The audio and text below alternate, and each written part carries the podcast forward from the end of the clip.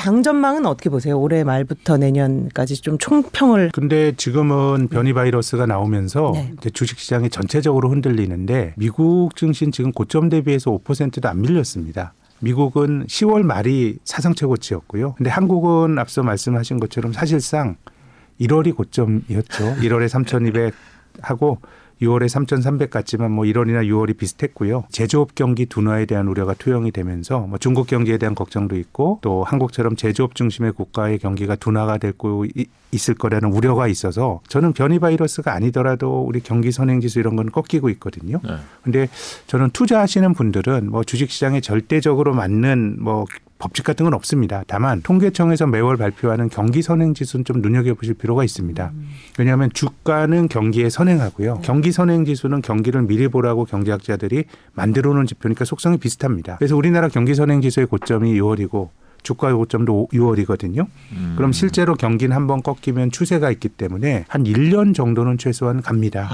그렇게 본다 그러면 한 내년 내년 상반기. 정도까지는 조금 지금과 같은 약간 조정이 더 있든가 지지부진한 흐름일 것 같고 그 말씀 중에 계셨지만 사실 미국장은 생각보다 큰 조정을 받지 않았다. 실제로 이번 하락장에서도 뭐 애플이라든지 굉장히 또 결국은 해외 주식이 답인가, 뭐 미국 주식이 답인가. 지금으로 보면 미국 주식이 별 조정 없이 10년 넘게 올랐으니까 답이었고요. 네. 근데 그 이전의 10년을 보면 미국 주식을 들고 있으면 바보였습니다. 아, 그래요? 그럴 때가 2000년부터 있었어요. 2010년까지는요. 음. 왜냐하면 IT 버블 때 고점을 2000년의 고점을 미국은 2013년에 넘어섰고요. 그 기간 동안에 한국 주가 4배가 올랐죠. 그때 이제 중국이 이제 성장을 하면서 그래서 뭐 인기는 바뀌고 바뀌는데 그래도 모든 사이클을 다 그냥 이럴 때도 있고 저럴 때도 있고 하면 장기적으로 미국 주식의 성과가 좀 좋았던 것 같아요. 혁신도 있었고 주주들을 엄청나게 우대해 줍니다. 지금 미국을 대표하는 S&P 500 기업들이 자기들이 벌어들인 단기 순이익보다 자사주 매입이나 배당을 더 많이 해요. 빚까지 내면서 주주들에게 돌려주니까. 그래서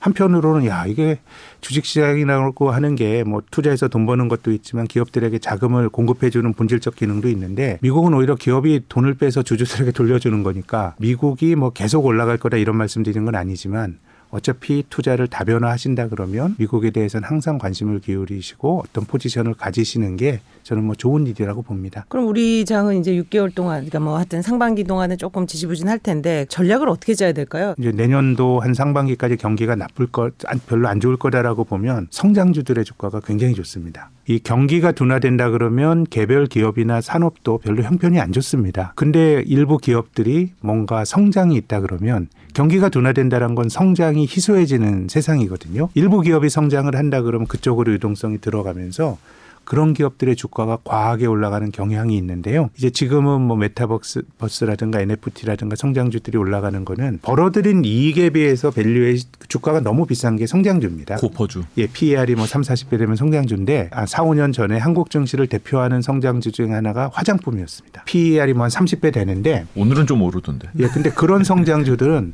valuation 높지만 이익도 많이 늡니다. 이익이 늘지만 고평가된 성장주가 있고 또 두 번째 성장주는 개념형 성장주가 있습니다. 뭐 숫자 같은 건 없어요. 근데 세상이 그렇게 바뀔 것 같아서 올라가는 것들이 투자자들이 특정한 개념을 사는 거죠.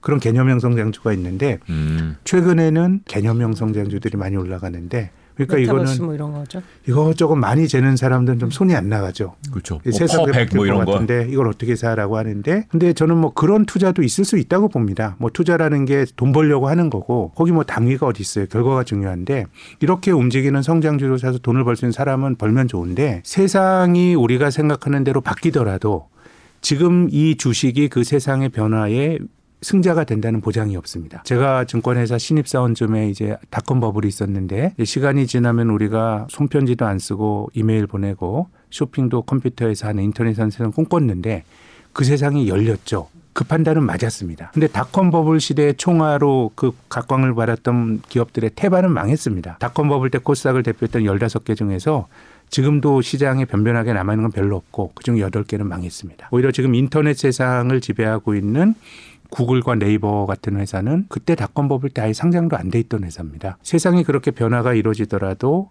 여기서 이 기업이 승자가 된다는 보장은 없다라는 게 딜레마이고요. 그냥 싼 주식을 사서 기다리는 것도 하나의 저는 방법이라고 봅니다. 그냥 내가 이해할 수 있는 산업인데 주식이라고 하는 건 늘 뭐 인기와 비인기가 왔다 갔다 하니까 인기 없으면 과도하게 싸지면 이제 그걸 사서 좋아질 세월을 기다리는 그럼 센터장님 좀 요새 좀 주목하시는 뭐 낙폭 과대주랄까? 특정 뭐 기업을 저기 하긴 그래도 네, 어떤 네. sek터를 좀 보고 계세요? 그냥 요즘은 다 싸진 것 같습니다. 네. 아, 그래요? 그 성장주를 제외하면 음. 뭐 유통이나 제약이나 뭐 대체적으로 전통 산업들이 많이 싸져서 그 기업들이 매우 고루하지만 우리가 투자라고 하는 거는 꼭 좋은 기업을 사는 건 아닙니다. 좋은 기업을 사는 게 이길 확률이 높지만 굉장히 별 볼 일 없는 비즈니스를 하지만 그 기업이 가지고 있는 가치보다 너무 싸다 그러면 언젠가는 주가가 복원이 되지요. 그 언젠가가 언젠가냐는 게 사실 문제예요. 막 이쪽에서 움직이는 종목이 있는데 안 움직이는 걸 들고 있으면 내가 바보 같다는 생각이 안 들 수가 없어요. 주식은 매일매일 주가를 보면서 피드백을 받기 때문에 그럼에도 불구하고 원칙이나 이런 걸 지키면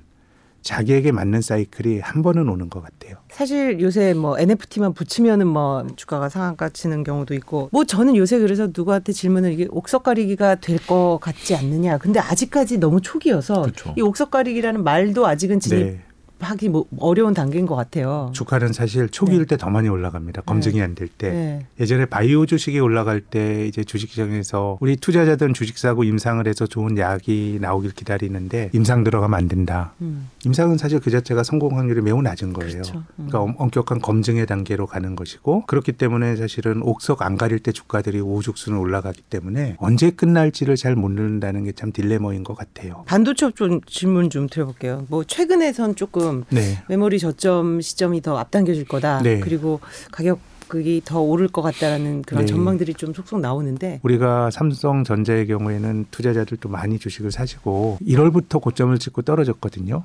근데 이제 저처럼 이렇게 뭐 분석하는 애널리스트이 빅사이클이니까 시장의 과민 반응이다라고 했는데 저는 투자자에게 반도체 주식은 아주 좋지는 않은 것 같아요. 뭐 우리나라 코스피 올라가려면 결국은 삼성전자가 네, 가야 근데 되는 그것도 제가 말씀드리고 싶은 게 네. 어, 지금 삼성전자가 그야말로 국민 주식이 된 거 아닙니까? 그렇죠. 지금 뭐 한 주주가 500만, 500만인가요? 500만 넘었죠. 우리나라 주식 투자 인구가 아마 천만 명 내외가 될 텐데요. 지금 보여주는 삼성전자의 등락이 과거에 안 나눴던 모습- 모습이 아니에요. 또 삼성전자는 본질적으로 매우 무거운 주식이고 보통의 사람이 주식해서 돈을 버는 거는 시간을 사는 것 같아요. 삼성전자가 대표적인 주식이고 어려울 때도 참는 사람이 결국 돈을 버는 건데 삼성전자야말로 저는 그런 회사가 아닌가. 근데 그렇게 무거운 주식을 사서 이게 왜 원할라 그러면 그건 조금 다른 거죠.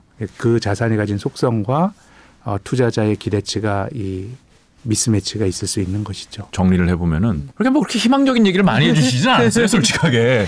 근데, 근데 오히려- 센터장님 얘기를 듣고 있으면은 마음이 좀 편안해져요. 네, 왜 그런지 잘 모르겠습니다만. 오히려 좀 받아들여라 뭐 네, 이런 뭐 그런 것도 있고 그죠? 또 투자의 관점에서는 네. 쌀때 사서 비싸게 팔아야 되고요. 사실 삼성전자가 10만 원 간다 그럴 때는 굉장히 비싸서 못 사다가 네. 지금은 또 겁이 나는 거거든요. 음. 그래서 투자의 관점에서 또 다르게 또 해석될 여지가 있다고 봅니다.